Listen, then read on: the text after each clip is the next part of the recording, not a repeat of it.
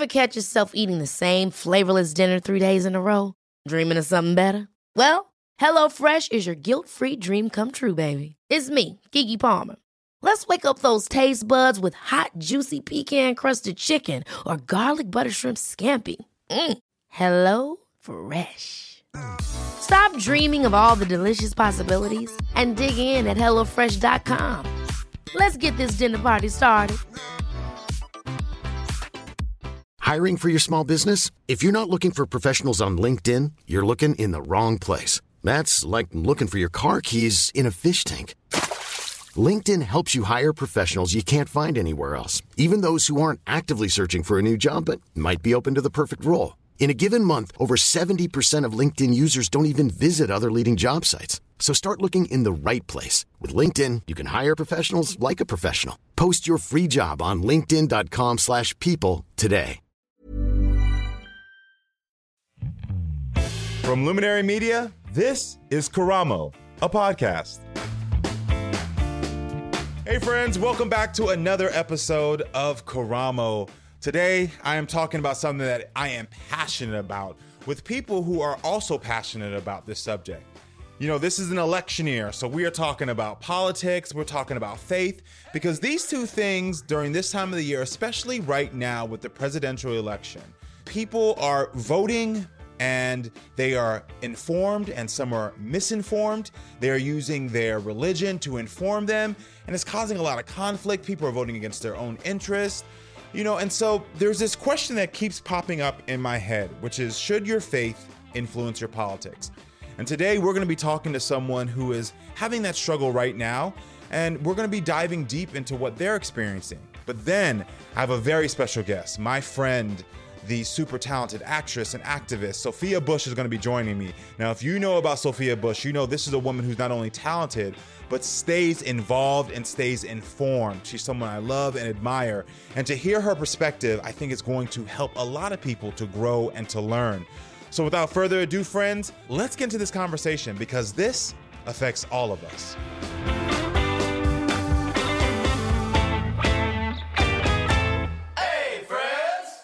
Thank you so much for being here. Thank you so much for having me. I know your name is Maureen, right? Yes. Okay, and but you go by Mo. I go by Mo, yeah. I have to tell you, so my godson and goddaughter and some of my friends all call me Momo really? because of Karamo. Oh, so they, yeah, Oh so gosh. so we're kind of like Mo and Momo. Um, sounds like a really bad '90s cartoon, but I would watch it though. me too. I would Mo and Momo.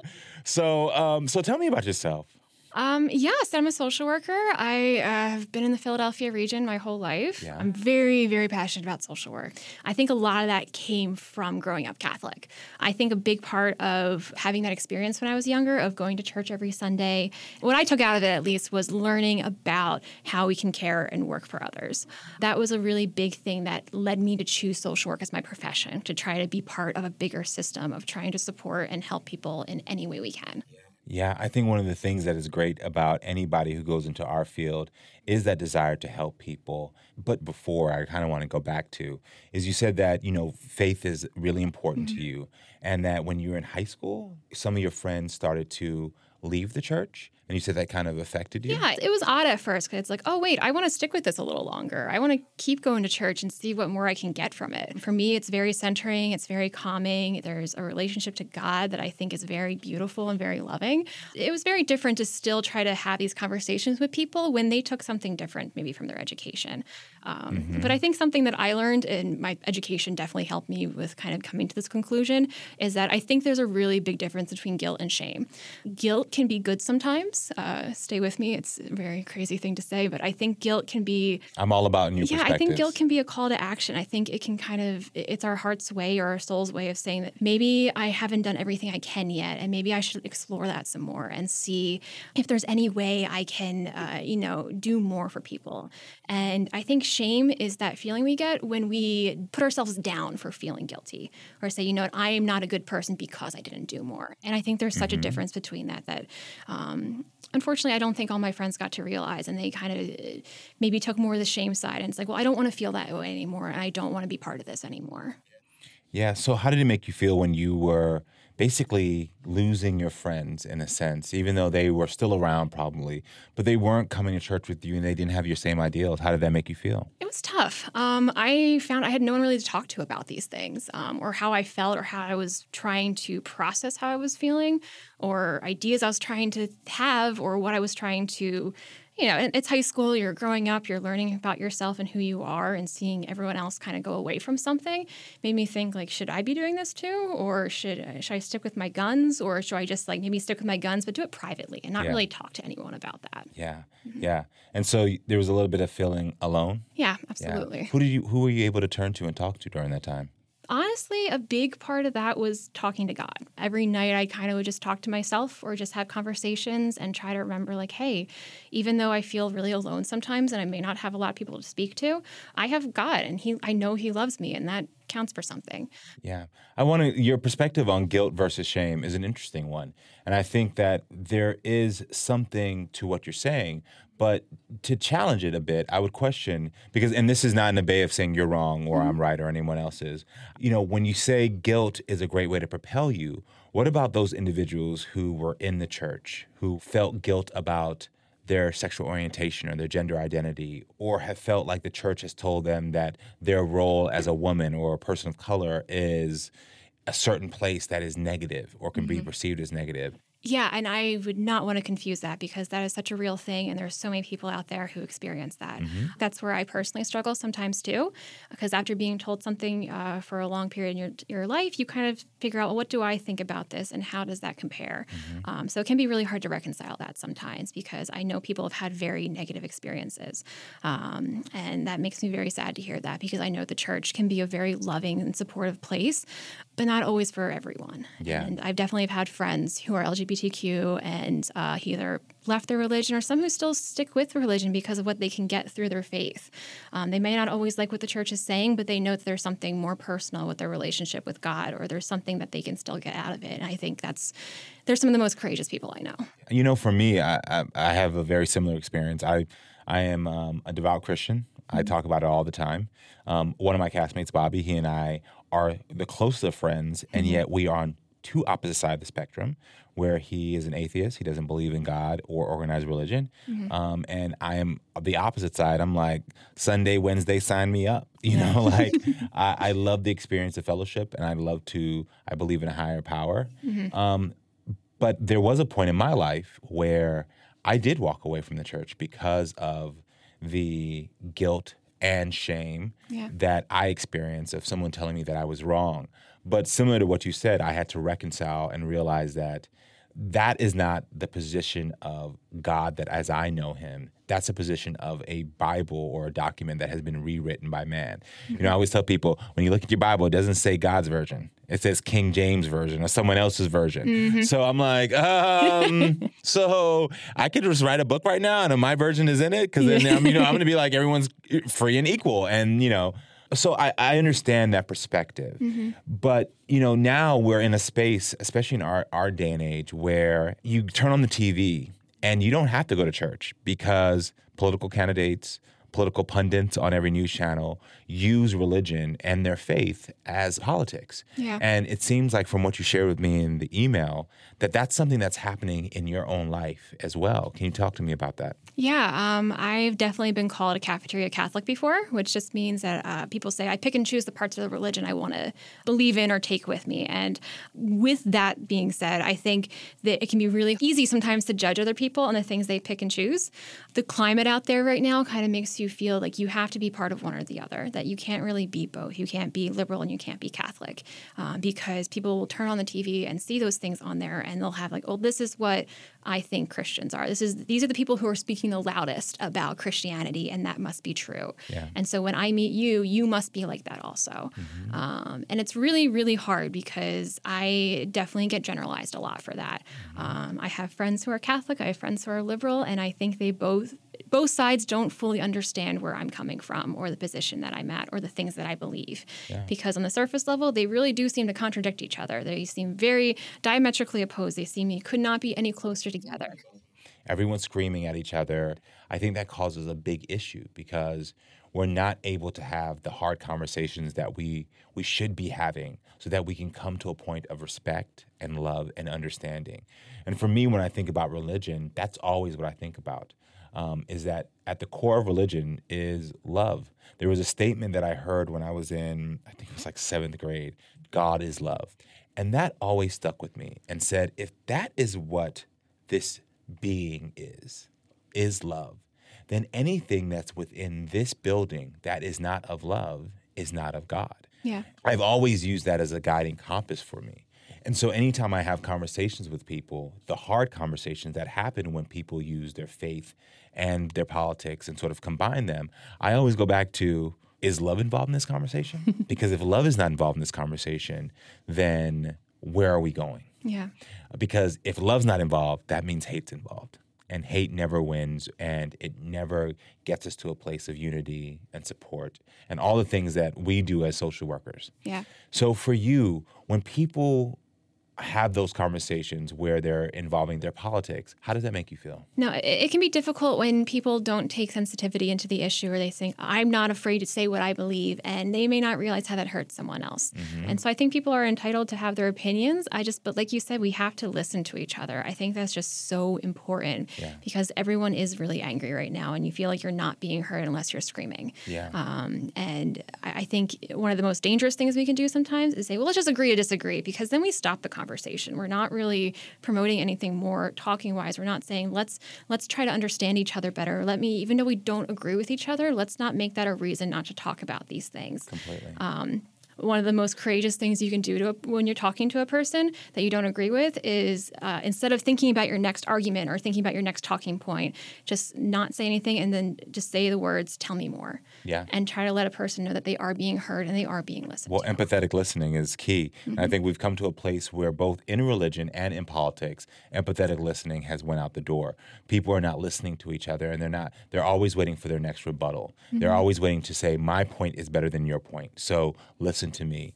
And I think that's important as we start moving forward. But what I love about you coming here today is the ability to say that, yes, you can reconcile and have both a faith, but also have political views that are aligned of making sure that we're supporting and loving each other. Mm-hmm. And I think that's really what's key for people to learn and understand. I like having conversations like that. I want to talk to my liberal friends about Catholic things, and I want to talk to my Catholic friends about liberal things. And I know where I stand on certain things. I think it just can be difficult to have conversations sometimes because there are a lot of emotions that rise up. There are things that we want to say or we want to get angry about because everything is just so charged in our society right now. Yeah. We all are very passionate about what we believe in. But there are some things that, even though I, I, I do support and believe, especially with LGBTQ rights in every single way possible, um, it can be hard to explain to people sometimes because I have a Catholic upbringing, and for them, it doesn't make sense all the time. Yeah, it's like how do you think the way you do, or how do you? It, it, it's not black and white, and I think there's somewhere in the middle that I belong. Yeah, nice, nice. well, Mo, I gotta tell you, thank you so much for having the conversations, not only here with me, but also out in the world. It's people like you who can start a conversation that can allow people to start talking and to find common ground, especially when it's based in love and support. So thank you so much. Thank you.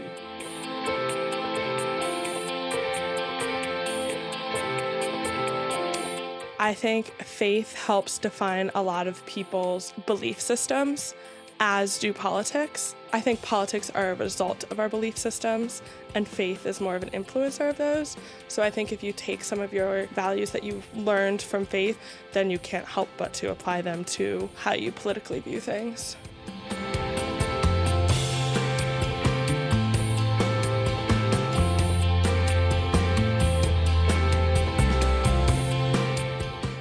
There's a reason for separation of church and state. Just because you choose to believe in something that other people might deem a fairy tale doesn't mean that that should then play into how everyday life is lived by the everyday people. So if you're choosing a specific religion to follow, fine, that's a choice. Like that should have no place in politics, government, schools, anything.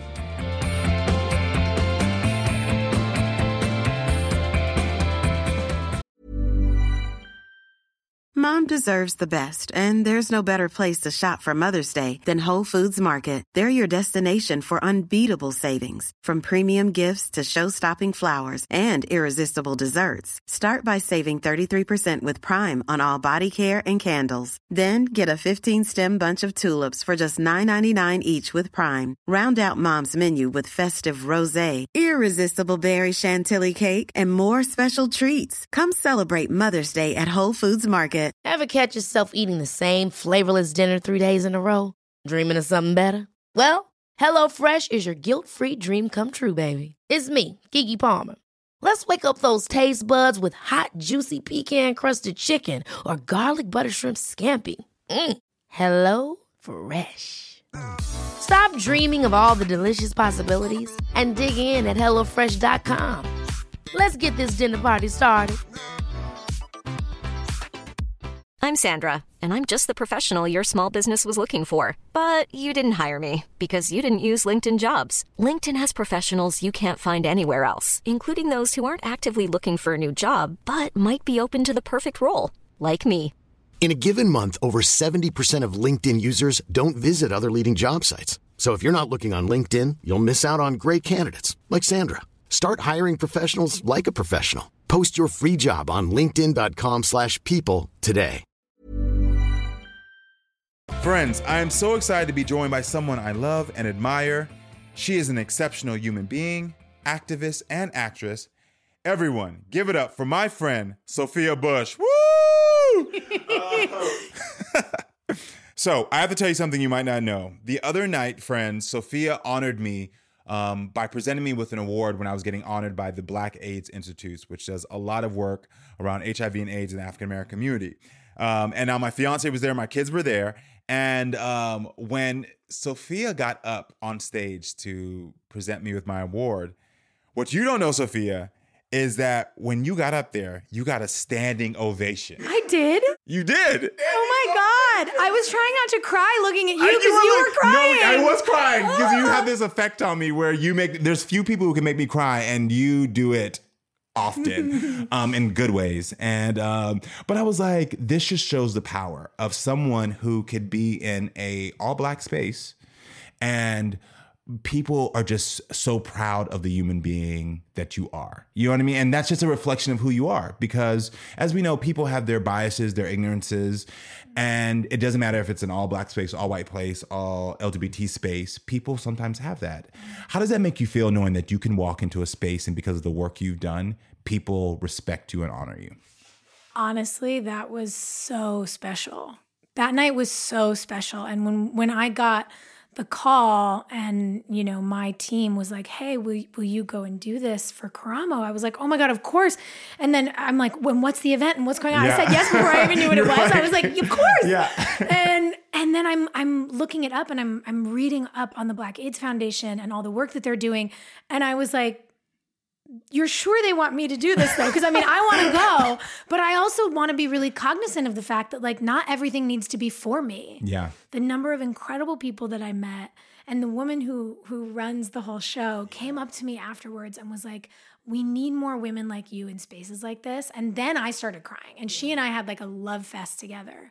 And it meant the world to me because look at the end of the day I, I think that there, everyone feels a little trepidatious about how to show up for each other in the best ways possible. Mm-hmm. And I know that as a woman, when I talk about what's going on with women in the world, I'm like, it can't just be us. Like, men have to show up for us and advocate for us and advocate with us. But we also require sometimes all female spaces mm-hmm. because we need a break. And I'm very cognizant that for people of color, that is also a reality. And so I I want to be sensitive to like I don't need to insert myself into every space, but when I'm invited into a space, I want to be present and I want to learn and I want to yeah, to show up in in in the right way. Yeah. And it it was really it was really really like one of the greater nights I've had as as like a person who shows up in in activist spaces, I was like, oh, this is like deeply meaningful to me. Well, it was meaningful to everyone in that room. That's why we all stood and you had me crying.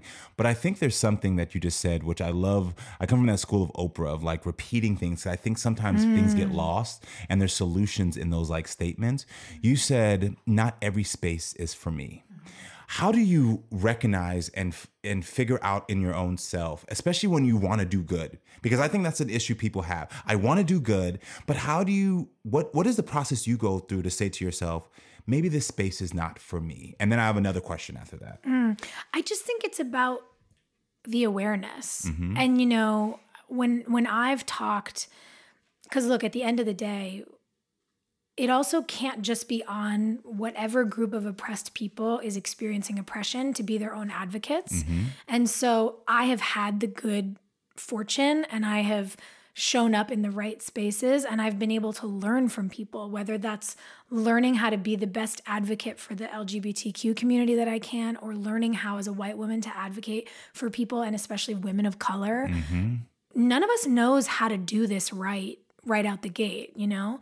It's learning how to ask the questions. It's also shutting up and listening to what other people's experiences are and and when some of the women of color who I do a lot of political work with say hey we need you on this like it can't just be us yelling into the vacuum like mm-hmm. we need mm-hmm. white women to step up on this issue i'm always like great i'm in also if i'm going to do this can i can i check what i'm doing first. Like mm. when I when I got to introduce Melina Abdullah, who's one of the founders of Black Lives Matter LA, yep. um, at the Women's March, I was like, "Hey, this is how I want to talk about how we should be following Black women in the political sphere."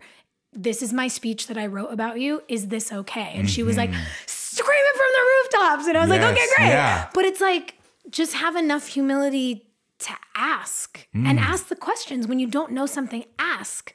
And that's why sometimes I'm like, just a question like is this okay? Can i come to this? The humility to ask. I think that i think that's a really big lesson because a lot of people don't realize that especially when they're do-gooders. And I, I have suffered from this before in the past. I'm like no i have a platform. I, I i have the knowledge. I should be able to get up and do good for you. But you have to have the humility to say to someone and who's inviting you to their space or whose space you want to help them in their community and say is it okay what I'm saying? Is it okay what I'm doing? Is it okay? And is it helpful? Mm-hmm. Like, is what I'm doing helpful or is it distracting? Yeah. And that's a big one. And look, like, again, none of us just knows how to do this. I am sure when I think about the mistakes I know I've made, I'm like, I can't imagine all the fucking mistakes I've made that I don't even know. Yeah. Because I'm aware of the things Pretty I've done wrong. I'm with you. You know, like whether it's like a bad date or like a thing that I said yeah. that was not fully informed. We've all been there. Mm-hmm. But I think that over time, if you want to learn and if you really, for me, like, I just really love people. I believe in us. And sometimes that's hard. And sometimes yeah. it's painful to feel on such a deep level. But if I don't, follow those feelings, if I don't honor the level to which I care for people, then I don't know what I'm doing here. Yeah. And and so for me, I think it's always like read another article, ask another question, go to another meeting, mm-hmm. you know, mm-hmm. support people where you can. And and yeah, it was I mean, to round it out, like it was really special to be in that room with you. And thank you. It was great. You're a Hollywood actress. You're a white woman a lot of the things that you take up and you support you don't have to actually show up at any of these spaces. Where did this come from, this drive and this need and this desire to want to help? Always wanted to help since I was a kid. Things just get to me in a in a real way. And when I look back, I can see the whole path to getting here.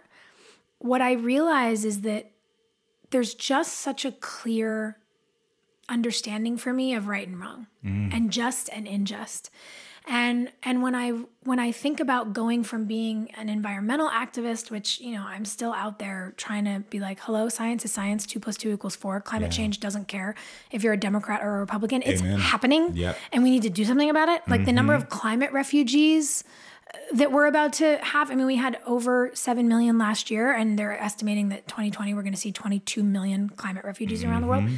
Like, we need to do something about this. that should be clear. I was about to say that is clear, but apparently not to everyone. So it should be clear. The things that always lit me up were the environment and education.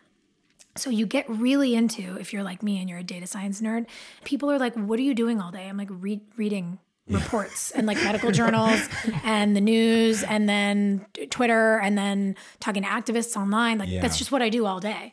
And when you start to really get into these spaces, you look at what happens if, say, there is a an area where they've had an environmental disaster.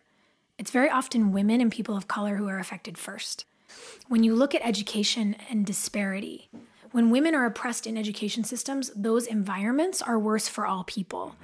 When you start looking at what that then means, whether we're talking about Ethiopia having a water shortage and then girls not going to school because they have to walk for water.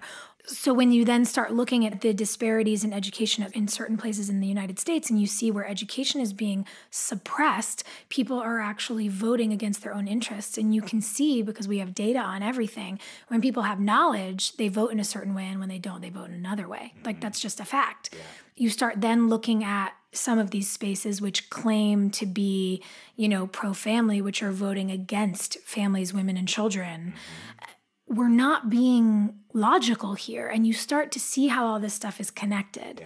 And for me, I will never get over when I decided to get online into the social media space. I was like, I don't want anybody prying any more in my business than they already do. Like I came up on TV in the era of, you know, Perez Hilton and Just Jared and like the gossip sites being horrible. Yeah. I just didn't want any more attention. And then I realized I was silencing myself. And then Deepwater Horizon happened. So I flew down to Louisiana to meet with all these really great environmental attorneys from Global Green. And we went to Gulf Shores. And I saw busloads of young black men being brought in from the poorest parts of Louisiana, being put in white jumpsuits and told they could not wear respirators while they were cleaning up this oil spill on a beach, cleaning up mm. carcinogenic toxins that they know cause cancer because the respirators, quote unquote, looked bad on the nightly news. Mm-hmm.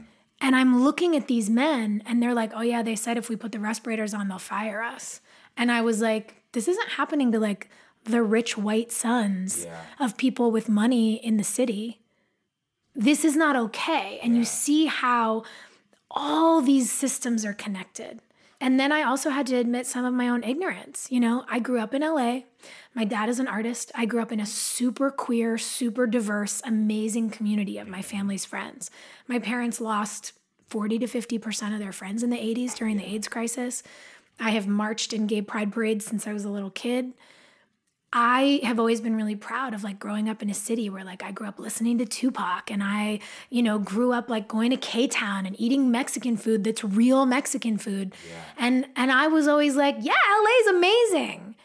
And it took me a long time to understand how actually segregated even Los Angeles is. When I moved to the South, I moved to North Carolina and I was like, oh, places are still like this? This is weird. Yeah. And it actually took me leaving LA to come home to start to understand the way that South LA has been oppressed, mm-hmm. the way that you know Beverly Hills was created to have all these one-way streets so that people who weren't from there didn't know how to get around there. You know, the more that you see and the more curious you are, the more you learn. And for me, I want to go deeper and deeper and deeper because our liberty is bound together. You said learn your own ignorance, which I think is very powerful. Mm-hmm. And the reason I'm going back to that sentiment is because you clearly stepped away, checked what you didn't know, and have done the work. But when I think about someone listening to this who could say, I see there's stuff going on, but I don't see how it applies to me, or who thinks maybe people just need to work harder, or may say my own personal reactions to these issues isn't ignorant or adding to the problem. I want you to talk to that person by sharing what work did you do so that you could understand that your lack of true education on the experiences of oppressed people was ignorant on your part. when I was younger, this idea of like doing aid work mm-hmm. was always foreign. Communities around the world need our help. I don't believe there's such a thing as other people's children. We're all in this together. Mm-hmm. But it got very interesting to me campaigning you know in elections and traveling around. And like we always joked on the first obama campaign they would always send me to like around the carolinas or to texas or to mm-hmm. iowa. And i was like i'm gonna make sure that this bush for obama and just like see how it goes and because I can work in those spaces. Mm-hmm. But I realized traveling around, I was like, wait a second, what's going on here? What's happening to the school in this small town in Texas? Doing environmental work, hearing we have 40% food waste in America, and understanding how many millions of kids go to bed hungry every night. I was like, wait a minute, it's happening all around us. It was always easier to think people somewhere else need help it's a little easier to sleep at night when you think, well, it's not happening here, mm. but it is. Yeah. Whether it's poverty, food scarcity, sex trafficking, environmental devastation, like look at Flint. Yeah. It would cost $180 million to fix the pipes in Flint, and the government says we can't do it. Yeah. And Donald Trump approved $3.2 trillion for bombers we don't need because we already have a bunch. We have the money, we're not investing it properly.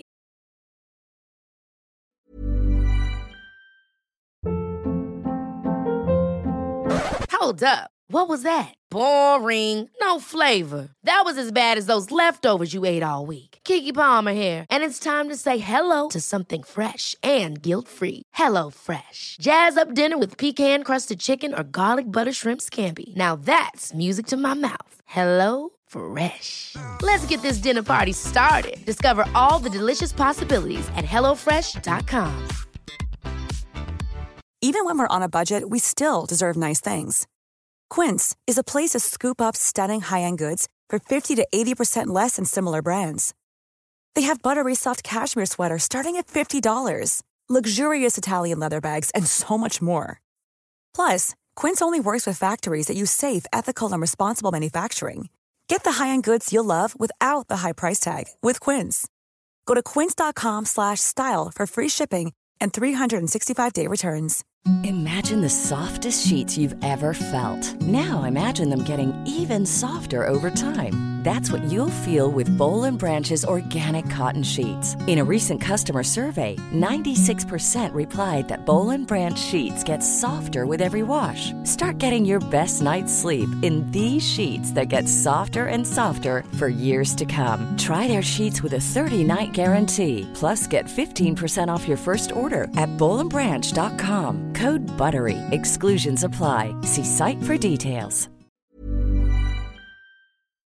We have the ability to help each other, but we're not often taught how.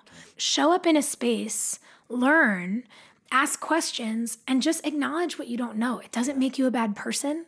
Realizing that I grew up, you know, the daughter of an immigrant in a super diverse community, I also was like, yeah, but then in middle school, I started going to school in Pasadena and like it's pretty white. Yeah. And I I never knew there was like an irony to knowing every single word to the Chronic 2001 album when Dr. Dre dropped it my senior year in high school and like having two girls in my grade that mm-hmm. were black. Yeah. Like I didn't even know that I didn't know enough about their experience at yeah, our school. And my school granted there was great diversity. Like I went to school with people from all walks of life, with girls who, you know, came from India, with girls who were Latin, with girls who were black, with girls who were South Asian. I was lucky that I got to meet so many people, but there were still only ever a couple in like a sea of mostly white girls. How do I increase a person's level of comfort? And what do I not know about their experience? Mm, that is great it's important that you're able to be honest and admit that because I think there's going to be someone who is listening to you who is going to finally understand that there's a need for them to try to understand the experiences of others. And if they don't, it can be construed as a lack of empathy. The truth of it is, you don't have to solve all the problems, but you can't be blind to them either. You said, which I think is super important, is that people vote against their own self interest. I've said this before, and I think it's a conversation we should be having more. When you see women, people of color, or LGBT people who voted for Trump Pence, for instance, my first thought is always, what did you hear that would make you want to vote for someone who has been clear they want to take away your rights? What makes you want to vote against your own self interest? So, what do you think we can do to have more open conversations to help people see that they may be voting against their own self interest? I think, again, the thing that I always like to go back to is data. Yeah. Because there's a thing called confirmation bias, Mm-hmm. which I think is really interesting, where let's say you believe, for this argument, you believe the sky is green. Mm-hmm. You're like, no, it's green. And I, I read the thing online on that website and it told me, and my mom said it, and that's what it is. And then we're able to literally provide you with scientific proof that it's blue and why and how the light spectrum works and whatever. More often than not, it'll make you double down on your belief that it's green. Mm-hmm. I think it's really important to start looking at information. And for example, and like I get that it's a really hot button issue for people. When we talk about the abortion issue, people get testy. People become single issue voters about something that literally doesn't affect them, that is only the business of other families.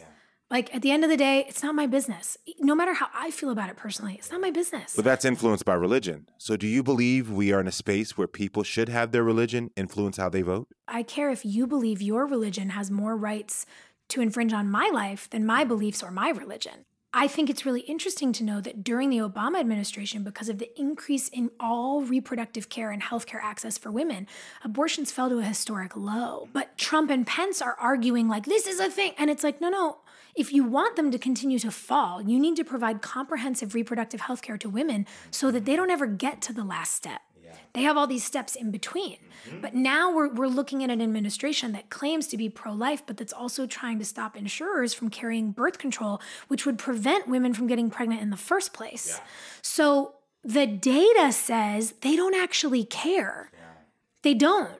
What they want to do is they want to weaponize a private and personal issue for political gain and make people hate each other so that we're not paying attention to the fact that they're defunding important social programs like Medicaid and Medicare, which we've paid into, by the way. The government's not giving us that. We've paid into those systems. And now they're saying they're going to cut funding for it so we can spend money on a stupid wall. We've, we, we're being kind of brainwashed to believe that things are more sort of hysterical and emotional than they are when we look at things to say, I've got to look at what the reality is. And if I don't like it, I have to take a deep breath and really think about how it's going to affect people. Like, I never understood why anyone ever protested gay marriage. Mm-hmm. Because I was like, okay, if you don't like gay marriage, don't marry someone with the same sex parts as you. Yeah. As you expressed earlier, the Bible doesn't say anything about abortion. And I'm one of those people who have always had to be armed with the truth of the Bible to be able to combat the mistruths that people use to condemn others. It's like homosexuality. The verse people use um, to condemn homosexuality are about pedophilia and have nothing to do with consensual, loving relationships between two adults of the same gender. It's about that weaponizing the Bible to persuade people to vote a certain way that is so horrible. Yeah, it's so strange.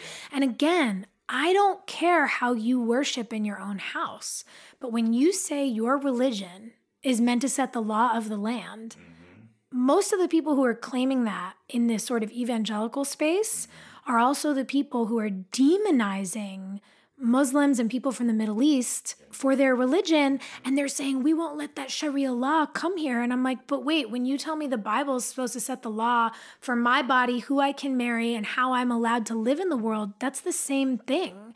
It, we just get like so worked up about stuff that isn't real. I work with an organization called Family Equality that's one of their focuses is adoption. And it's interesting because the Trump Pence administration is fighting so that LGBT people and single women can be denied the right to adopt, that each adoption agencies have the right to discriminate based on their quote unquote religious beliefs, which is infuriating on so many levels. But I think about it, the same administration is saying women shouldn't have freedom over their reproductive liberties. So if a woman wanted an abortion, you're saying she can't have one. And then you're also saying that the child you are forcing this woman to have cannot be adopted by a loving and qualified home because the person may be a member of the LGBT community or a single woman. So, in your almighty morality, which persuades people to vote certain ways, you're saying the Bible is saying this is wrong for a woman to have control of her body. But does it also say that children should be left without support and love? It's crazy to me. It doesn't make any sense. And to your point, it's like, okay, wait. So you're telling me that if a woman who is not married gets pregnant, she should absolutely be forced to have that child. But then you're telling me that a woman who is not married is not allowed to adopt a child. So you're telling me a single woman is too irresponsible to be a mother, but then you're telling me that a single woman's going to be forced to be a mother against her will. I don't understand where we stand on this. Exactly. It doesn't make any sense. You know what? I'm about to start the new hashtag Senator Sophia. Love it. Can we start that? Love it. I know you're an accomplished actress, host, and author, but everyone listening, let's start hashtag Senator Sophia. And I'm not saying this is what you're trying to do, but would you ever consider running for office? I actually think I'd really love to do that. I think I would love to hold an office eventually. Mm-hmm. But I'm also really clear on where I'm at in my life. And I'm like, oh, I have some stories I want to tell. I like want to meet my person. I want to be a mom. I want to do some things before I I fully dedicate to to that. So, what is something people don't know about you that you wish they did? Because so many people see me advocate a lot, they think that me as the advocate is who I am all the time. That's not to say that it isn't, but it's to say that there's other layers. And so often now, when people who follow my advocacy will, you know, message me or ask me in person and they're like, can you give me some tips on how to be more confident? I want to be as confident as you. Some of these, uh, it's a lot of young women. And I'm like, oh, baby girl, there's no one meaner to me than me. Yeah. Like, that's what you don't know. Mm. You know, when I'm getting trolled or whatever, I'm like, oh, cute that you think you're going to get under my skin. Nope. Nobody's as hard on me as me. People think like, well, that person thinks they have it all. That person looks like they have it all. That person must really be into themselves. And maybe I'll be the one who knocks them down a little bit today. And I'm like, no, no, no, no. You have no idea what's happening uh, what what it is for me to like be an anxious person who's alive in a body. It's not easy no matter how it looks. And so that's something I think is important to talk about. How do you deal with that? I had a friend say something to me years ago that rocked me. I was working in North Carolina. I used to work with this incredible woman named JoJo. And I was sitting with her in the hair and makeup trailer one day, and I was just like, and this and this and this, and I can't believe it. And I just, da-da-da. I was like really shooting all over myself, you know? She spun the chair around and she grabbed me by the shoulders and and she swore at me. I was like, "Oh my god." And she goes, "You watch your fucking mouth. You are talking about my best friend that way." I was like, "Oh my god. If I ever heard someone talk about one of my friends the way I'm talking about myself, mm-hmm. I would flip out. I'd be like Tony Soprano. Yet I think this is okay. And that's not to say that that from that day it changed, but it it shook something in me. The pattern of self-doubt and negative self-talk and all of those things, and it's never gotten me anywhere better. And as a person who really likes to look at solutions, and as a person who really believes people deserve a little more or a lot more tenderness than we give them, mm-hmm. I finally had to realize that if I believe the world deserves tenderness, then so do I. But it's a practice. Yeah. It's a daily practice. And sometimes, like, sometimes my anxiety is so bad. Sometimes I wake up in the morning in a panic, which doesn't make any sense. Yeah. And I've learned to literally, I lay like this and I'll put my left hand over my heart and my right hand over my abdomen. And I'll just like breathe and sort of hold myself a little bit yeah. and like check in.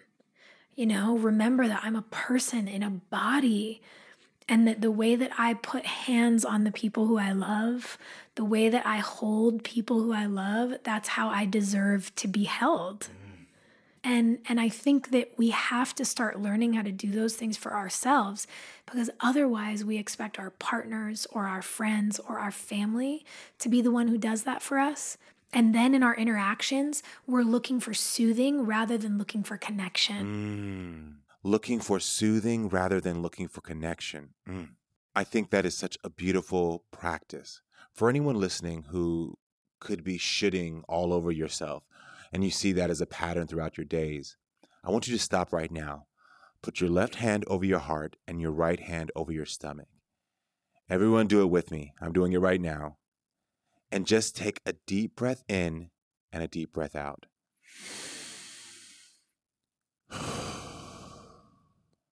And I think that is such a beautiful way to end this interview. Thank you, Sophia. I truly love you. Everyone, again, give it up for the funny and talented and smart Sophia Bush. Thanks for having me.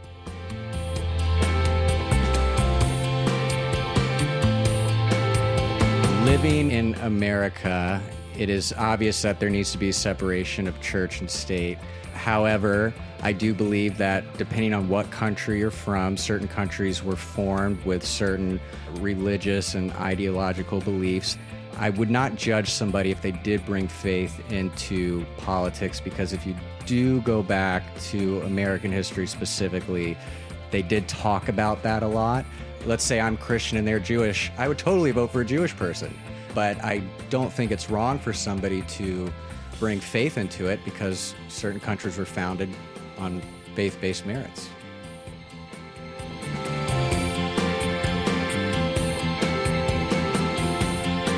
I think faith and religion are two separate things that people don't really consider. I think your faith and the way that it affects who you are, I think that's unavoidable. I think it's going to affect decisions, political or otherwise, in your life. Um, I do think that you need to be able to differentiate and kind of separate those two things when it comes to making decisions that affect everybody. I don't believe in forcing one's opinions on other people. I think it's a good thing for you to be able to consider your faith and who you are based on that for decisions. But more rigid religious kind of things, I don't think that that should affect those decisions either because not everyone agrees and not everyone falls in line with that. Friends, I hope you have enjoyed this episode as much as I have because I have learned so much. And I feel like I am better equipped to go out into the world and have conversations about politics and about religion with people who may not see eye to eye with me. At this point, we have to understand that it's important for us to get the facts, look things up, research them. There are a lot of talking heads on television, in the media. News sites have so much opinion thrown in there that a lot of times things still get muddled which you start taking in and start repeating and start feeling like that's facts. But trust me, you listening to this right now, you are smart enough. You have the knowledge and you have the access. Do the research. Just think about one thing that is an issue that you want to focus on this election year. Look it up from credible sites, not from opinion sites. You can find out true facts. If there's legislation about females and females' bodies and you're a man, talk to another woman Ask her what her experience is. Um, if you're figuring out LGBTQIA rights, talk to someone in the community. Get involved. This is an election year. And if you do not know, you need to be registered to vote. So go to vote.org because your voice matters. Friends, as always, thank you for listening and growing with me. Make sure to hit me up on Instagram and Twitter at Karamo to let me know your feelings about today's episode. Till next time, take care of yourself and each other. Karamo, a podcast, is an entertainment show. For advice or support on any emotional or mental challenges, please contact a licensed professional in your town. This show was produced by Karamo, Nick Pinella of Workhouse Media, and assisted by Ellie Charles. All music composed by Ernie Wooden and the Big Woozy Band, and all episodes are edited by Nathan Moody. Thank you for listening and growing with us.